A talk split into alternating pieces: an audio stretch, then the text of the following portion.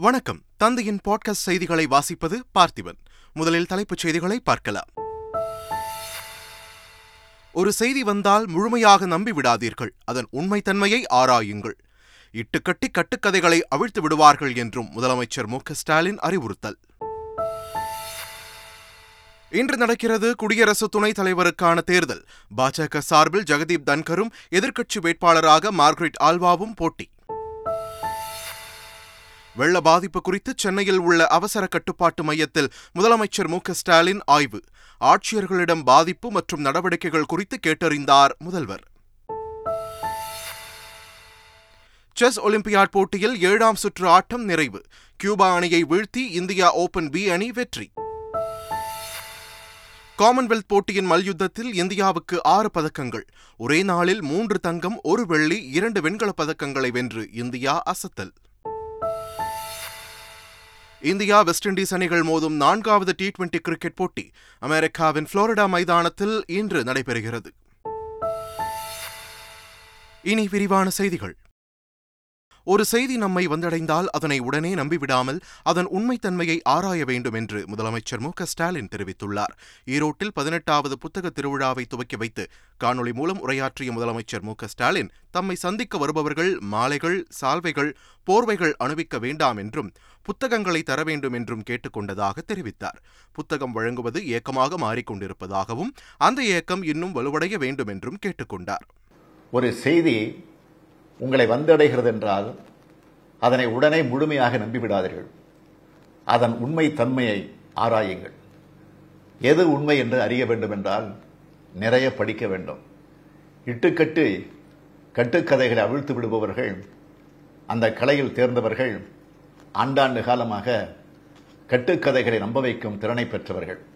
ஆனால் தமிழ்ச் சமூகம் பகுத்தறிவு சமூகம் பொய்களையும் கட்டுக்கதைகளையும் வென்ற சமூகம் நாட்டின் புதிய குடியரசு துணைத் தலைவரை தேர்ந்தெடுப்பதற்கான தேர்தல் இன்று நடைபெறவுள்ளது. குடியரசு துணைத் தலைவர் வெங்கையா நாயுடுவின் பதவிக்காலம் வரும் பத்தாம் தேதியுடன் நிறைவு பெறுகிறது. இந்நிலையில் குடியரசு துணைத் தலைவர் தேர்தல் இன்று நடைபெறுகிறது. இந்த தேர்தலில் பாஜக கூட்டணி சார்பில் மேற்குவங்க ஆளுநர் ஜெகதீப் தன்கரும் எதிர்க்கட்சிகளின் பொது வேட்பாளராக மார்கரெட் ஆல்வாவும் வேட்பாளராக நிறுத்தப்பட்டுள்ளனர். வாக்குப்பதிவு முடிந்தவுடன் வாக்குகள் எண்ணப்பட்டு இன்றே முடிவுகள் அறிவிக்கப்படும் என்று தெரிவிக்கப்பட்டுள்ளது. காவிரி டெல்டா மாவட்டங்களில் வெள்ள அபாய எச்சரிக்கை விடுக்கப்பட்டுள்ள நிலையில் சென்னையில் உள்ள மாநில அவசர கட்டுப்பாட்டு மையத்தில் முதலமைச்சர் மு ஸ்டாலின் திடீர் ஆய்வு மேற்கொண்டார். மேலும் பாதுகாப்பு மையங்களில் தங்க வைக்கப்பட்டுள்ள மக்களிடமும் முதலமைச்சர் மு ஸ்டாலின் தொலைபேசியில் பேசினார். இதேபோல் ஈரோடு மாவட்டம் பவானியில் வெள்ளத்தால் பாதிக்கப்பட்டு முகாம்களில் தஞ்சமடைந்த மக்களுக்கு முதலமைச்சர் மு ஸ்டாலின் செல்போன் வாயிலாக ஆறுதல் கூறினார். நீலகிரி மாவட்டத்தில் கனமழை பெய்தால் பொதுமக்களை தங்க வைக்க நானூறு முகாம்கள் தயார் நிலையில் உள்ளதாக வனத்துறை அமைச்சர் ராமச்சந்திரன் தெரிவித்துள்ளார். கூடலூர் வந்தலூர் உள்ளிட்ட பகுதிகளில் தற்காலிக முகாம்களில் தங்க வைக்கப்பட்டுள்ள பழங்குடியின மக்களுக்கு அமைச்சர் க. ராமச்சந்திரன் கம்பளி மற்றும் அத்தியாவசிய பொருட்களை வழங்கினார். பின்னர் பேசிய அவர் இருநூற்று ஐம்பத்தி எட்டு இடங்கள் நிலச்சரிவு ஏற்படும் பகுதிகளாக கண்டறியப்பட்டுள்ளது என்றும் நானூறு முகாம்கள் தயார் நிலையில் இருப்பதாகவும் தெரிவித்தார். உதகையில் கனமழை பெய்து வரும் நிலையில் படகு சவாரி தற்காலிகமாக நிறுத்தி வைக்கப்பட்டுள்ளது. உதகையில் தொடர்ந்து மழை பெய்து வருவதோடு கடும் குளிரும் நிலவி வருகிறது. இதனால் சுற்றுலா பயணிகள் வருகை குறைந்துள்ளதால் சுற்றுலா தலங்கள் வெறிச்சோடி காணப்படுகின்றன. இந்நிலையில் மழை காரணமாக படகு சவாரிகள் தற்காலிகமாக நிறுத்தி வைக்கப்பட்டுள்ளது. நாமக்கல் மாவட்டம் பள்ளிப்பாளையம் உள்ளிட்ட பகுதிகளில் முகாம்களில் தங்க வைக்கப்பட்டுள்ள மக்களுக்கு அரசு சார்பில் உதவிகள் வழங்கப்பட்டு வருவதாக அம்மாவட்ட ஆட்சியர் ஸ்ரேயா சிங் தெரிவித்துள்ளார். முகாம்களில் உள்ளவர்களை நேரில் சந்தித்து வசதிகள் குறித்து கேட்டறிந்த ஆட்சியர் ஸ்ரேயா சிங் அடுத்த அறிவிப்பு வரும் வரை வீடுகளுக்கு செல்ல வேண்டாம் என்றும் கேட்டுக்கொண்டார். தஞ்சை மாவட்டம் திருவையாறு கொள்ளிடம் ஆற்றில் வெள்ளப்பெருக்கு ஏற்பட்ட நிலையில் அங்கு அமைச்சர் அன்பில் மகேஷ் பார்வையிட்டு ஆய்வு செய்தார். மாவட்ட ஆட்சியர் தினேஷ் பொன்ராஜ் ஆலிவர் மற்றும் அரசு அதிகாரிகள் கொள்ளிட கரைகளை பார்வையிட்டும் பொதுமக்களுக்கு விழிப்புணர்வு ஏற்படுத்தினர். வினாடிக்கு நான்கு லட்சத்து ஐம்பதாயிரம் கன அடி தண்ணீர் வெளியேறும் வகையில் மாயனூர் காவிரி கதவணை வடிவமைக்கப்பட்டிருப்பதாக கரூர் மாவட்ட கண்காணிப்பாளர் டி பி ராஜேஷ் தெரிவித்துள்ளார். தாழ்வான பகுதிகளில் வசித்த இருநூற்று எண்பத்து ஒரு பேர் பாதுகாப்பான இடங்களில் தங்க வைக்கப்பட்டுள்ளதாகவும் இருபத்தி நான்கு மணி நேரமும் அதிகாரிகள் கண்காணிப்பு பணியில் ஈடுபட்டுள்ளனர் என்றும் அவர் குறிப்பிட்டார். கிட்டத்தட்ட எழுநூத்தி எண்பத்தி ரெண்டு மைல்ஸ் வந்து காவேரியில் இருந்து மேட்டூர் டேம்லேருந்து வருது. இப்போ இதில் காவேரியினுடைய இன்ஃப்ளோவே இப்போ குறைஞ்சிருச்சு. ஆல்மோஸ்ட் ஒரு one point two lakh cusecs வந்து குறைஞ்சிருக்குது. இப்போ வந்து இப்போ தற்சமயத்தில் வந்து இப்போ two point one five lakhs cusecs வந்து இப்போ போய்கிட்டு இருக்குது போய்கிட்டு இருக்குது இந்த மாயனூரில். நைன்டி எயிட் ஷட்டர்ஸ் மூலமாக நம்ம திறந்து விட்டுட்டு இருக்கோம் இதனுடைய கொள்ளளவு கிட்டத்தட்ட four point six seven lakh cusecs தாங்கக்கூடியது இருக்குது. நீலகிரி மலைப்பகுதியிலும் வடகேரள பகுதியிலும் கனமழை பெய்து வருவதால் பவானி ஆற்றிலும் மாயாற்றிலும் வெள்ளப்பெருக்கு ஏற்பட்டுள்ளது. இதனால் பவானி சாகர் அணையின் நீர்மட்டம் நூற்று இரண்டு அடியை எட்டியதைத் தொடர்ந்து அணையில் இருந்து வினாடிக்கு பனிரெண்டாயிரத்து முன்னூற்று முப்பத்தைந்து கன அடி நீர் வெளியேற்றப்படுகிறது. இதையடுத்து பவானி ஆற்றங்கரையோரம் தாழ்வான பகுதிகளில் வசிப்பவர்கள் மேடான பகுதிகளுக்கு செல்லுமாறு அறிவுறுத்தப்பட்டுள்ளனர். ஈரோடு மாவட்டம் கோபிச்செட்டிப்பாளையம் அருகே உள்ள கொடிவேரி அணைக்கு பவானி சாகரில் இருந்து பதினாறாயிரத்து அறுநூற்று அறுபத்து மூன்று கன அடி தண்ணீர் வெளியேறி வருகிறது. இதனால் சுற்றுலா பயணிகளுக்கும் கிராம மக்களுக்கும் பவானி ஆற்றின் கரையோர கிராமங்களில் ஆற்றில் இறங்கவும் பரிசலில் செல்லவும் துணி துவைக்கவும் தடை விதித்து ஒலிபெருக்கியின் மூலம் எச்சரிக்கை விடுக்கப்பட்டுள்ளது. நீர்நிலை ஆக்கிரமிப்புகளை அகற்றுவதற்கு அவகாசம் கொடுத்து நடவடிக்கை எடுக்கப்படும் என்று அமைச்சர் முத்துசாமி தெரிவித்துள்ளார். ஈரோடு மாவட்டம் கொடுமுடியில் வெள்ளம் பாதித்த பகுதிகளை பார்வையிட்ட அவர் முன்னெச்சரிக்கை நடவடிக்கை எடுத்ததால் தண்ணீர் வருவதற்கு முன்பாகவே பொதுமக்களுக்கு தேவையான உதவிகளை வழங்கியுள்ளதாக தெரிவித்தார். அவங்களுக்கு உண்டான போதிய அவகாசம் கொடுத்து தான் அகற்றப்படும்.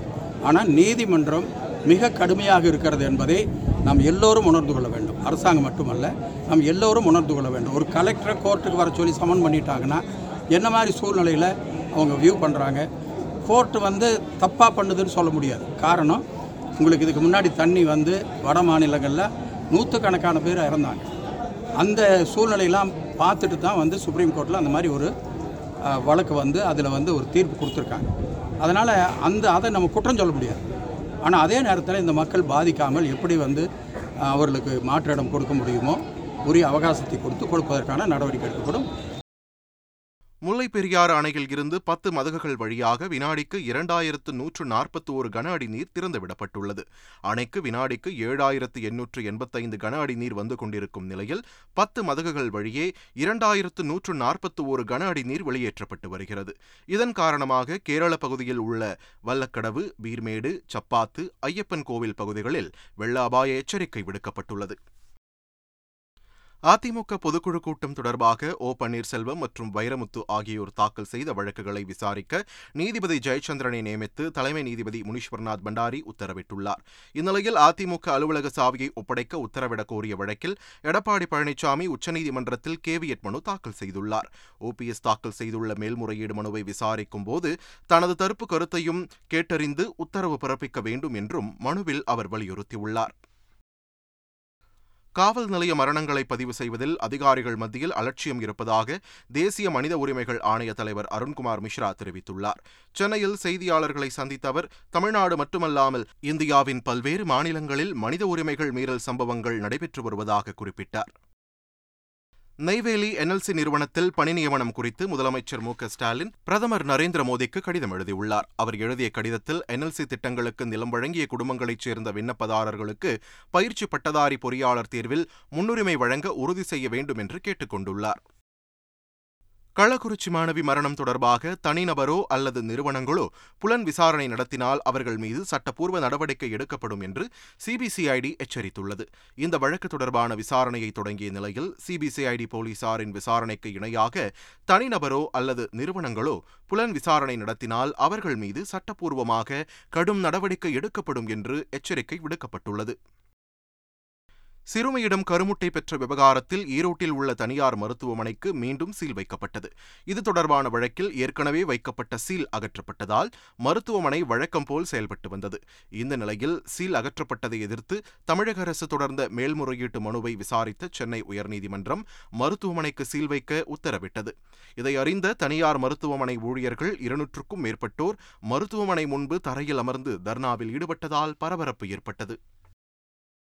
தமிழகத்தில் கட்டண பேருந்தா இலவச பேருந்தா என்பதை அறிந்து கொள்ளும் வகையில் மகளிர் இலவசமாக பயணிக்கும் பேருந்துகளை பிங்க் நிறத்தில் வண்ணம் பூசி முதற்கட்டமாக அறுபது பேருந்துகள் தயார் நிலையில் வைக்கப்பட்டுள்ளன. இதனை சேப்பாக்கம் தொகுதியில் சட்டமன்ற உறுப்பினர் உதயநிதி ஸ்டாலின் துவங்கி வைக்கிறார். படிப்படியாக அனைத்து இலவச பேருந்துகளுக்கும் இந்த நிறம் பூசுவது தொடர்பாக பரிசீலனை செய்து வருவதாக அதிகாரிகள் தெரிவித்துள்ளனர். விலைவாசி உயர்வு வேலைவாய்ப்பின்மையை எதிர்த்து பிரதமர் இல்லத்தை முற்றுகையிட முயன்ற காங்கிரஸ் பொதுச் செயலாளர் பிரியங்கா காந்தியை போலீசார் குண்டுகட்டாக தூக்கிச் சென்று வாகனத்தில் ஏற்றினர். போலீசார் வாகனத்தில் ஏற்றிச் சென்றபோது பேட்டி அளித்த அவர் விலைவாசி உயர்வை பாஜக கண்டும் காணாமல் உள்ளதாக புகார் கூறினார். இதனை கவனத்திற்கு கொண்டுவரவே பிரதமர் இல்லத்தை முற்றுகையிட முயன்றதாக பிரியங்கா காந்தி தெரிவித்தார். அதேபோல் விலைவாசி உயர்வை கண்டித்து போராட்டத்தில் ஈடுபட்ட காங்கிரஸ் எம்பி ராகுல் காந்தியையும் போலீசார் கைது செய்தனர். கைது செய்யப்பட்ட ராகுல் காந்தி பிரியங்கா காந்தி உள்ளிட்ட காங்கிரஸ் கட்சியின் முக்கிய தலைவர்களை போலீசார் கிங்ஸ்வே முகாமில் தங்க வைத்தனர். ஜிஎஸ்டி வரி உயர்வால் நாட்டு மக்கள் துன்பப்படுகிறார்கள் என்பதை ஏற்க மத்திய அரசு மறுப்பதாக முன்னாள் நிதியமைச்சர் ப. சிதம்பரம் குற்றம் சாட்டியுள்ளார். தந்தி தொலைக்காட்சிக்கு பேட்டியளித்த முன்னாள் நிதியமைச்சர் ப. சிதம்பரம் மக்களின் பிரச்சினை பொருளாதார சுமைகளை எடுத்துச் சொல்வது ஒவ்வொரு அரசியல் கட்சியின் கடமை என்றும் அதனைதான் காங்கிரஸ் செய்வதாகவும் கூறினார். மத்திய அரசுக்கு செவியே கிடையாது. செவி இருந்தால் தானே செவி சாய்க்க முடியும். மக்கள் துன்பப்படுகிறார்கள் என்பதையே அரசு மறுக்கிறது. இரண்டு நாட்களுக்கு முன்னால் லோக்சபையில் பேசிய நிதி அமைச்சர் அவர்கள் ஜிஎஸ்டி வரி உயர்வால் மக்கள் பாதிக்கப்படவில்லைங்கிறார். இந்த மாதிரி சொல்கிறத பார்த்தா அழுவதா சிரிப்பதான்னு புரியல. மக்கள் பாதிக்கப்படலையா? பெட்ரோல் விலை டீசல் விலை சமையல் கேஸ் விலை எண்ணெய் விலை இந்த விலைகளால் இந்த விலை உயர்வால் பாதிக்கப்படலையா?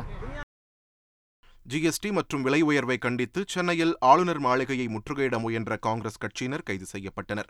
அப்போது செய்தியாளர்களிடம் பேசிய தமிழக காங்கிரஸ் தலைவர் கே எஸ் அழகிரி மத்திய அரசின் வரி விதிப்பால் பொதுமக்கள் கடுமையாக பாதிக்கப்பட்டுள்ளதாக குற்றம் சாட்டினார்.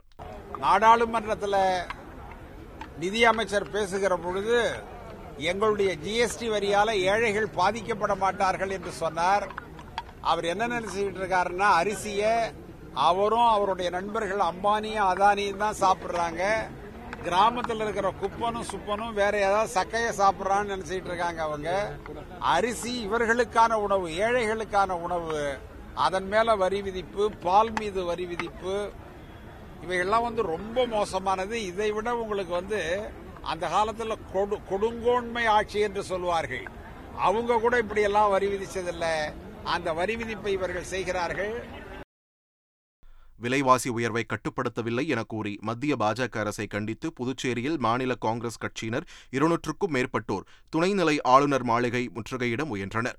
அப்போது போலீசார் தடுத்து நிறுத்தியதால் போலீசாருடன் தள்ளுமுள்ளு ஏற்பட்டது. பின்னர் போராட்டத்தில் ஈடுபட்ட முன்னாள் முதல்வர் நாராயணசாமி உள்ளிட்ட அனைத்து காங்கிரஸ் கட்சியினரையும் போலீசார் கைது செய்தனர். சில ஆண்டுகளுக்கு முன்னர் மன அழுத்தத்தால் தற்கொலை செய்ய முடிவெடுத்ததாக நடிகை தீபிகா படுகோன் அதிர்ச்சி தகவலை பகிர்ந்துள்ளார். தனியார் தொண்டு நிறுவன நிகழ்ச்சியில் பேசிய அவர் சினிமாவில் புகழின் உச்சியை எட்டியபோது மன அழுத்தத்தை எதிர்கொண்டதாகவும் அப்போது காரணமே இல்லாமல் மனமுடைந்து கதறி அழுவேன் என்றும் தெரிவித்தார். இதுபோன்ற சமயங்களில் தனது நிலையை புரிந்து கொண்டு மன அழுத்தத்தில் இருந்து மீள தனது அம்மா உதவியதாக இருந்ததாகவும் தீபிகா படுகோன் நெகிழ்ச்சியுடன் தெரிவித்தார். காமன்வெல்த் தொடரின் மல்யுத்த பிரிவில் ஒரே நாளில் மூன்று தங்கம் ஒரு வெள்ளி இரண்டு வெண்கலம் என ஆறு பதக்கங்களை வென்று இந்தியா அசத்தியுள்ளது. இந்நிலையில் பதக்கங்கள் வென்ற பஜ்ரங் புனியா தீபக் புனியா சாக்ஷி மாலிக் அன்ஷு மாலிக் திவ்யா கக்ரான் மோஹித் கிரேவல் ஆகியோருக்கு குடியரசுத் தலைவர் திரௌபதி முர்மு பிரதமர் நரேந்திர மோடி ஆகியோர் ட்விட்டரில் வாழ்த்து தெரிவித்துள்ளனர். இந்தியா வெஸ்ட் இண்டீஸ் அணிகள் மோதும் நான்காவது டி டுவெண்டி போட்டி அமெரிக்காவின் புளோரிடா மைதானத்தில் இன்று நடைபெறுகிறது. இதுவரை இரண்டு போட்டிகளில் வென்றுள்ள இந்திய அணி இன்றைய போட்டியில் வெற்றி பெற்று தொடரை கைப்பற்ற முயற்சிக்கும். அதே சமயம் இன்று வெற்றி பெற்று தொடரை சமநிலை செய்யும் முனைப்புடன் வெஸ்ட் இண்டீஸ் அணி களமிறங்குகிறது. புளோரிடாவில் இந்திய நேரப்படி இரவு எட்டு மணிக்கு போட்டி தொடங்குகிறது.